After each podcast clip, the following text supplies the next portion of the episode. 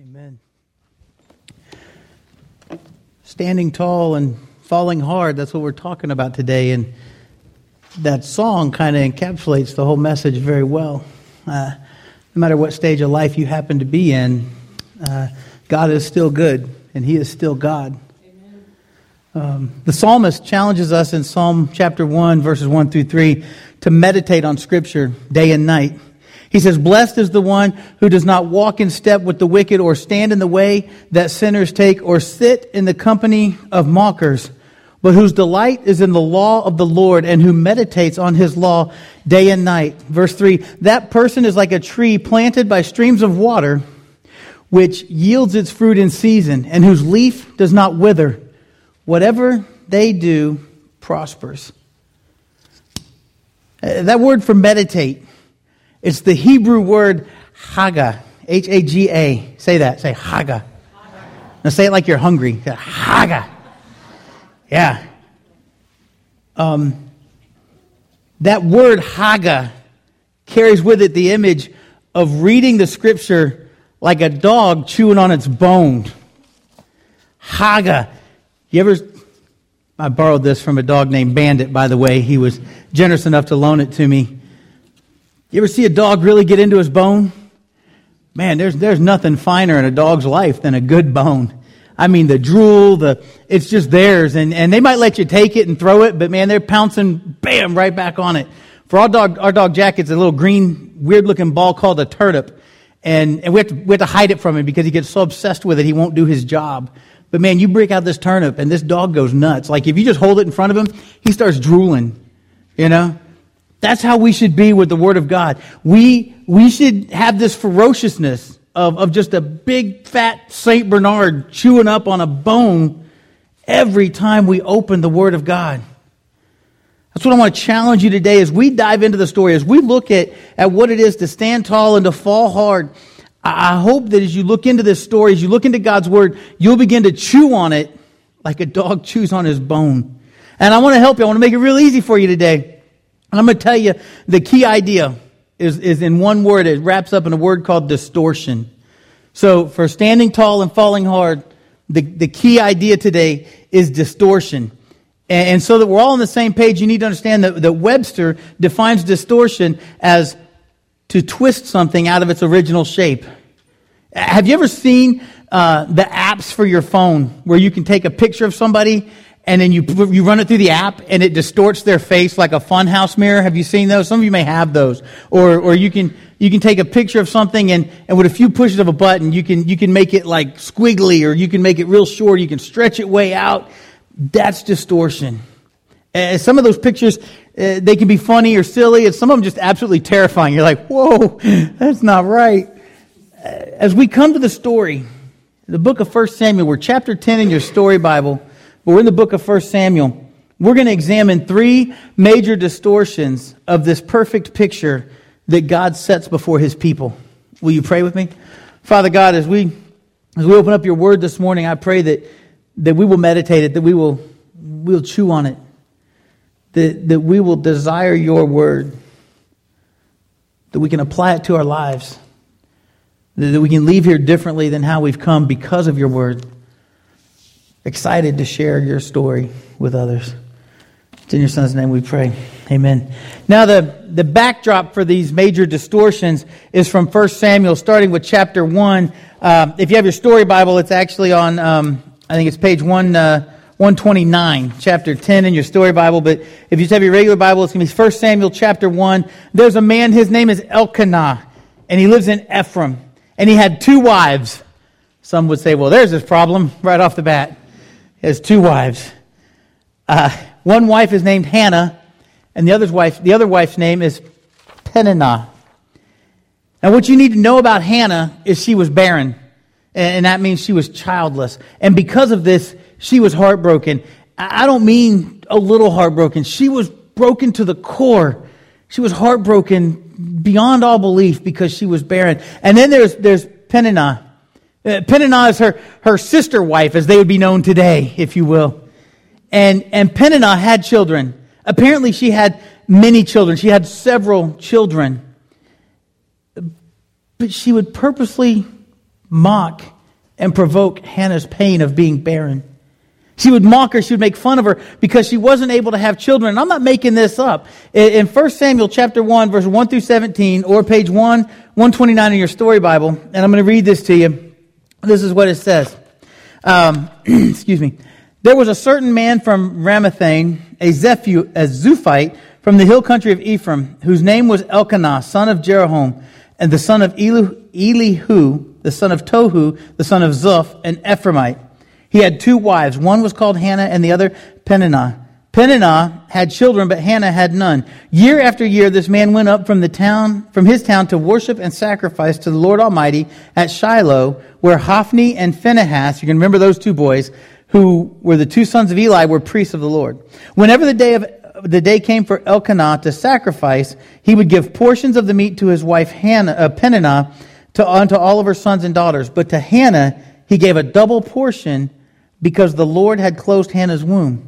Her rival kept provoking her in order to irritate her. This went on year after year. Whenever Hannah went up to the house of the Lord, her rival provoked her till she wept and would not eat. Her husband Elkanah would say to her, Hannah, why are you weeping? Why don't you eat? Why are you downhearted? Don't I mean more to you than ten sons? Uh, just briefly right there, that's love for, for this time frame because, because this was a time when women were honored because of their ability to have children. And for a husband to say, Am I not worth more to you than ten sons? That's a big statement here. Once, when they had finished eating and drinking in Shiloh, Hannah stood up. And now Eli the priest was sitting on his chair by the doorpost of the Lord's house. In her deep anguish, Hannah prayed to the Lord, weeping bitterly. And she made a vow saying, Lord Almighty, if you will only look on your servant's misery and remember me and not forget your servant, but give her a son, then I will give him to the Lord for all the days of his life, and no razor will ever be used on his head. As she kept on praying to the Lord, Eli observed her mouth. Hannah was praying in her heart, and her lips were moving, but her voice was not heard. Eli thought she was drunk and said to her, How long are you going to stay drunk? Put away your wine. And she defends herself. Eh, eh, picture this. Hannah's praying with that, that fervor. She's, she's so to the core heartbroken. She's putting herself before God and she's, she's going on and on about her burden. And she, she's asking God to hear her prayer. And she says, Not so, my Lord. I am a woman who is deeply troubled. I have not been drinking wine or beer. I was pouring out my soul to the Lord. Do not take your servant for a wicked woman. I have been praying here out of my greatest anguish, excuse me, out of my great anguish and grief. Eli answered, Go in peace, and may the God of Israel grant you what you have asked him. Go in peace, and may the God of Israel grant you what you have asked him. Now, before we go on, I want you to chew on this for a second. And I'm going to be kind of blunt. Um, if you've been blessed with something, shame on you if you are rubbing it in someone's face. I don't care what it is. Now, Peninnah had many children, and, and, and when they went to worship, rather than be thankful for her quiverful, if you will, she would mock Hannah for what she didn't have. I realize that today having a bunch of children is not necessarily the social norm, but I also know that as we begin to obtain more things, as we strive for a higher place in, in work or community or whatever, as we, as we go that route of what we would call success, we tend to get more tight fisted with our wealth and more, uh, we, we grab tighter to our gifts. Uh, let me share it to you this way. When Mitzi and I were dating, um, my dad lived in Georgia, and he called me up one day. He said, Hey, I've got a motorcycle for you. All you have to do is come up and get it. I was like, well, how easy is that? Uh, I knew a lot of people, and, and a lot of them had two or three vehicles, even trucks. And so I made some phone calls, and, and I said, hey, can I borrow your truck? Nobody that I knew would loan me a truck. Now, here's the thing. It wasn't, well, I wouldn't trust you with my truck either. These were people that, that in my past I had worked for them. I still had like their house keys and codes to their alarms and had driven all of their vehicles at some point in time for one reason or another. And so it wasn't about a trust thing. It was just a, nope, you can't use my truck. And then Mitzi's dad, who just bought a brand new Ford truck, I think it was the first brand new vehicle he'd ever had, he handed me the keys and he says, just take care of it. He had one truck. Before that, he had this brown, beat up, I think it was an Isuzu pickup truck with like or a Nissan. It had probably 400,000 miles on it. Um, and he bought that used. But it's like, here he is, he has one truck, one brand new truck. This thing had like 27 miles on it. And he gives me the keys. And he says, he says to me, he said, hey, this is the Lord's truck. He says, he blessed me with it so I can bless others. And he did. In the lifespan of that truck, which, which ended up with over 200,000, well over 200,000 miles on it, he loaned that truck out to people regardless of the need, regardless of the time frame. I mean, he moved people, he loaned it to people, and he was the same way with anything that he owned. If it was God's, if it could be used to bless someone, that's what he did with it. See, there, there's the difference between Mike Grant and Peninnah. Now, I realized she couldn't just say to him, she couldn't say to Hannah, Here, take one of my kids, be blessed. It doesn't work that way, okay? But there's so many other things she could have done. You know, that it wasn't the issue here. It, it was, it was like this. Can you imagine?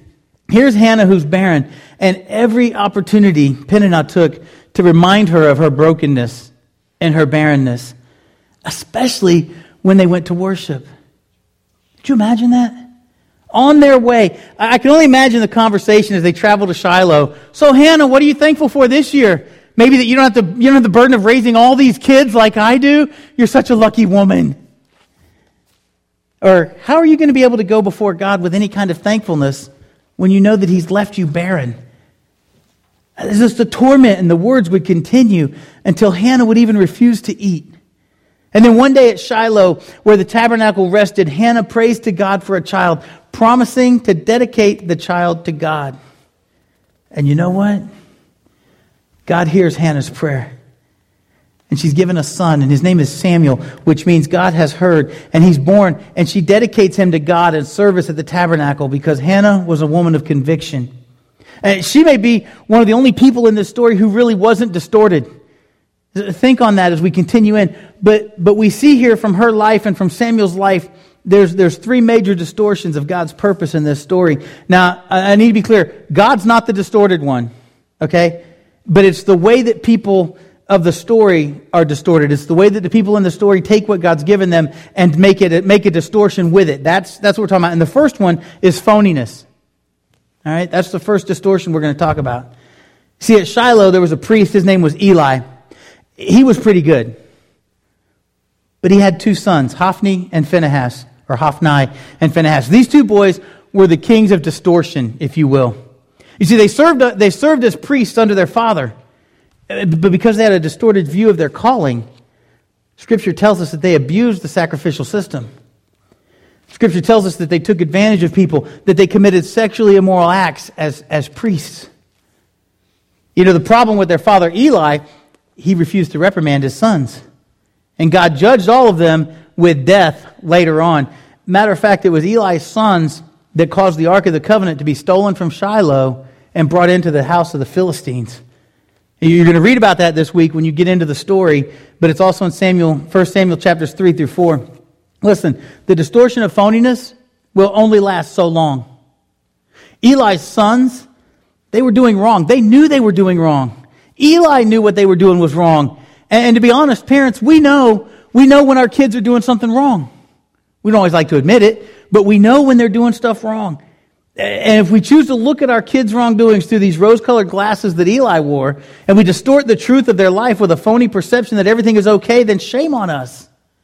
Uh, matter of fact, if we Christians go through our own life with those same rose colored glasses, looking at ourselves in a mirror, thinking, I'm okay because I'm better than Joe Harris, shame on us. Joe Harris is not the example. It's easy to be better than me, folks. All right? Because Joe and I, we're messed up.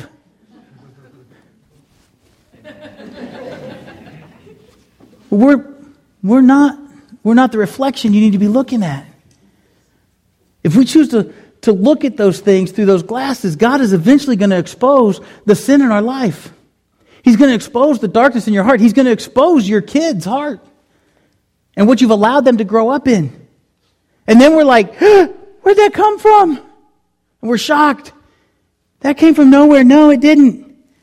We find ourselves in a situation, the reality is, we should have taken off those rose colored glasses a long time ago, Eli.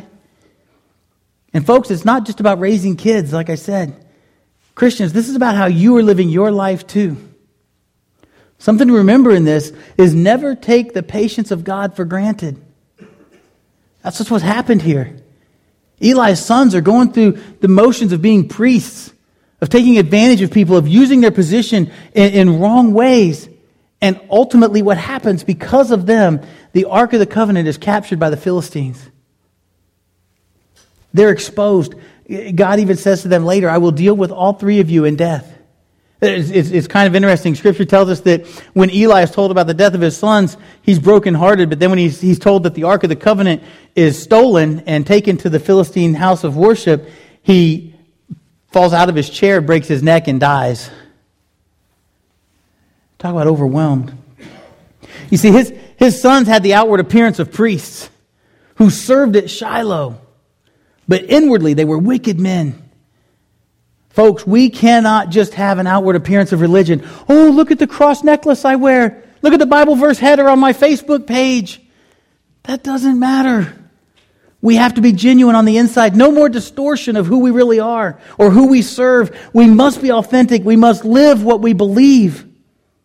Another danger is the distortion of conformity. We're going to skip to 1 Samuel chapter 8. Before we get there, I got a few pictures I want you to see, and this will help you to understand what I'm talking about. You walk outside one day, and in the middle of your sidewalk, somebody draws this. That's actual artwork on a sidewalk. That's impressive. Let's go to the next one. This is a family tree. If you look closely, you'll see the family in the tree. Again, the distortion of art. It's an impressive thing. Show our next slide. Another one on the sidewalk. You, you walk out. That's just crazy to think that's just drawn on a sidewalk. The perception, the distortion is there because of the, the mind of the artist. Go to the next one. Isn't that a cute duck? Or bunny rabbit? Depends on how you're looking at it. Again, distortion. It does all kinds of things to our minds. Let's see our next one. That's the best guitar stand in the world right there. I don't even know how that was drawn. But that's, that's an impressive drawing. Is it on the paper? Is it off the paper? I don't know. See our next one. I like that one. Now, that's a piece of art that you have that in your house right by the doors with the light shining on it. So when somebody comes in at night that doesn't belong, they're going to take a step back because that polar bear looks ferocious. See the next one. for you tree and horse lovers in the audience. It's impressive. See the next one. This is my favorite one. How many legs does the elephant have? now, logically, an elephant only has four legs, but you look at that picture long enough, who knows what you'll end up with. Was that our last one? All right. You see, here's the thing when, when we're not chewing on God's word, we're not meditating on his word, we allow all these things in our world to become distorted. We miss what's really going on. We miss the reality of what God would have us know because we get caught up in the distortions. No matter how pretty they're drawn, it's still a distorted view of what's around us. Make no mistake, when we meditate on God's word, we're less likely to allow ourselves to be distorted on these views, and, and we're more likely to understand what his word means and says. The people asked Samuel at one point to anoint a king over them. All right, so we fast forwarded. Samuel's an adult. They say, hey, anoint a king over us. Uh, but there's a problem because Samuel's sons, they were a little less than average too. Turn to page 135 in your story Bible, uh, or 1 Samuel chapter 8, verses 1 through 20 in your, your Bible. And, and it says, when Samuel grew old, he appointed his sons as Israel's leaders. The name of his firstborn was Joel. The name of his second was Abijah. And they served at Beersheba. But his sons did not follow his ways. They turned aside after dishonest gain and accepted bribes and perverted justice. So all the elders of Israel gathered together and came to Samuel at Ramah. They said to him, You are old, and your sons do not follow your ways. Now appoint a king to lead us, such as all the other nations have. But when they said, Give us a king to lead us, this displeased Samuel. So he prayed to the Lord and told him, and the Lord told him, Listen to all that the people are saying to you. It is not you they've rejected, but they've rejected me as their king, as they have done from the day I brought them up out of Egypt until this day, forsaking me and serving other gods, so they are doing to you. Now listen to them, but warn them solemnly and let them know that the, what the king who will reign over them will claim as his rights. Samuel told all of the words of the Lord to the people who were asking him for a king. He said, This is what the king will do. Excuse me, this is what the king who will reign over you will claim as his rights. He will take your sons, he will make them serve his chariots and horses. They will run in front of his chariots. Some he will assign to be commanders of thousands and commanders of fifties, and others to plow his ground and reap his harvest, and still others to make weapons of war and equipment for his chariots. He will take your daughters to be perfumers and cooks and bakers. He will take the best of your fields and vineyards and olive groves and give them to his attendants. He will take a tenth of your grain and of your vintage and give it to his officials and attendants. Your male and female servants and the best of your cattle and donkey he will take for his own use. He will take a tenth of your flocks and you yourselves will become his slaves. When that day comes, you will cry out for relief from the king you have chosen, but the Lord will not answer you in that day. But the people refused to listen to Samuel. No, they said, we want a king to, a king over us. Then we will be like all the other nations with a king to lead us and to go out before us and fight our battles. Do you see the distortion here?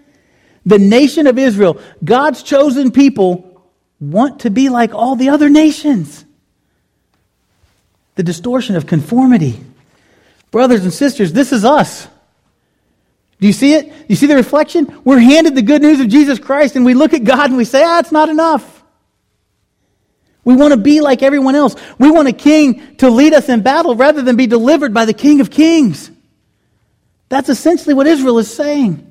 You know, it's easier to be like everyone else than it is to meditate and chew on God's word and to find ways to allow his word to live in us. The problem is, Israel, the problem is, Christian, we're called, we're the called out ones. We are called to live differently.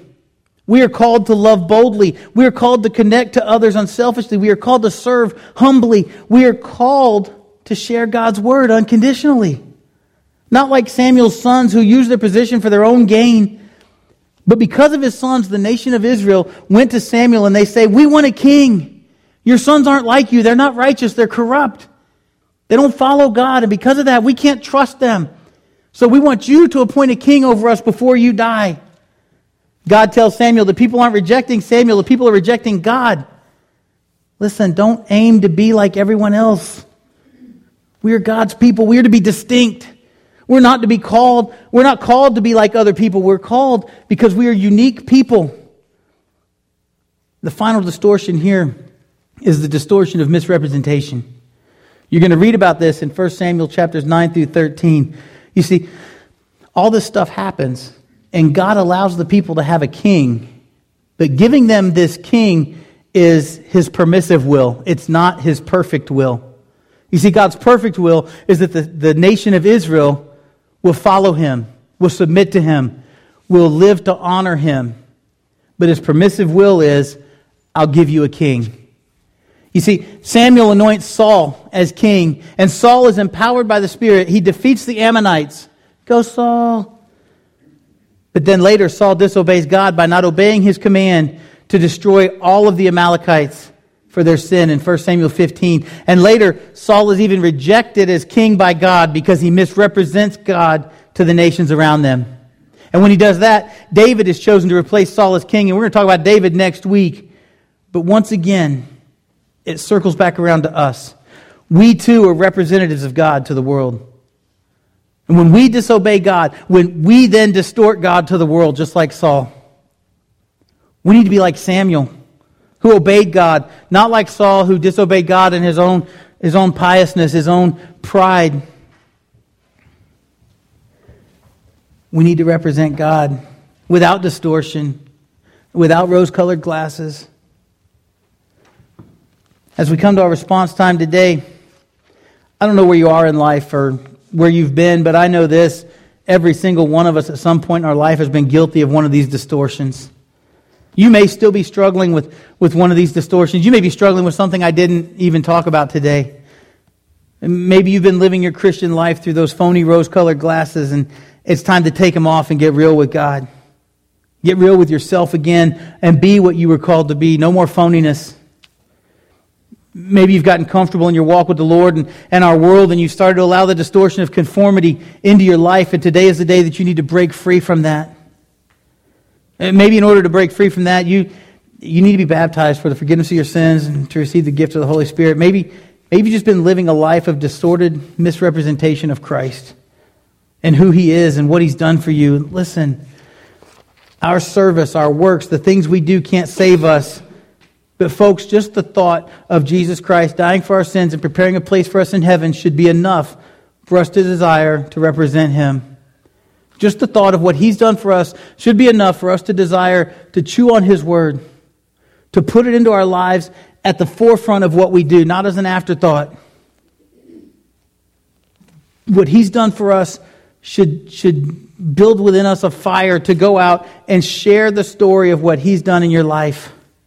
Make today the day that you begin to represent Jesus Christ well, no matter what everybody else around you chooses to do. You think on these things as we stand and sing our response song? And, and just know the elders are here if you need to pray or if you have questions. The baptistry is ready. We have something you can change into if you need to, but please respond to God's word as we sing. It's been great to worship with you all today, but now it's time to go. As you go this week, I want to challenge you on two levels. First off, I want, I want you to take the opportunity to go out and represent Jesus in the next few weeks by simply using the Easter basket to invite a family to church. It's an easy way to take that first step. The second challenge this week is to meditate on God's Word. As you read the story Bible and, and go to your story groups this week, chew on God's Word like a dog chews on his favorite bone. Don't just glance through it so you can say, Yep, I read it. Dive in. And don't just read the story this week, but meditate on it and then live it. Have a great week.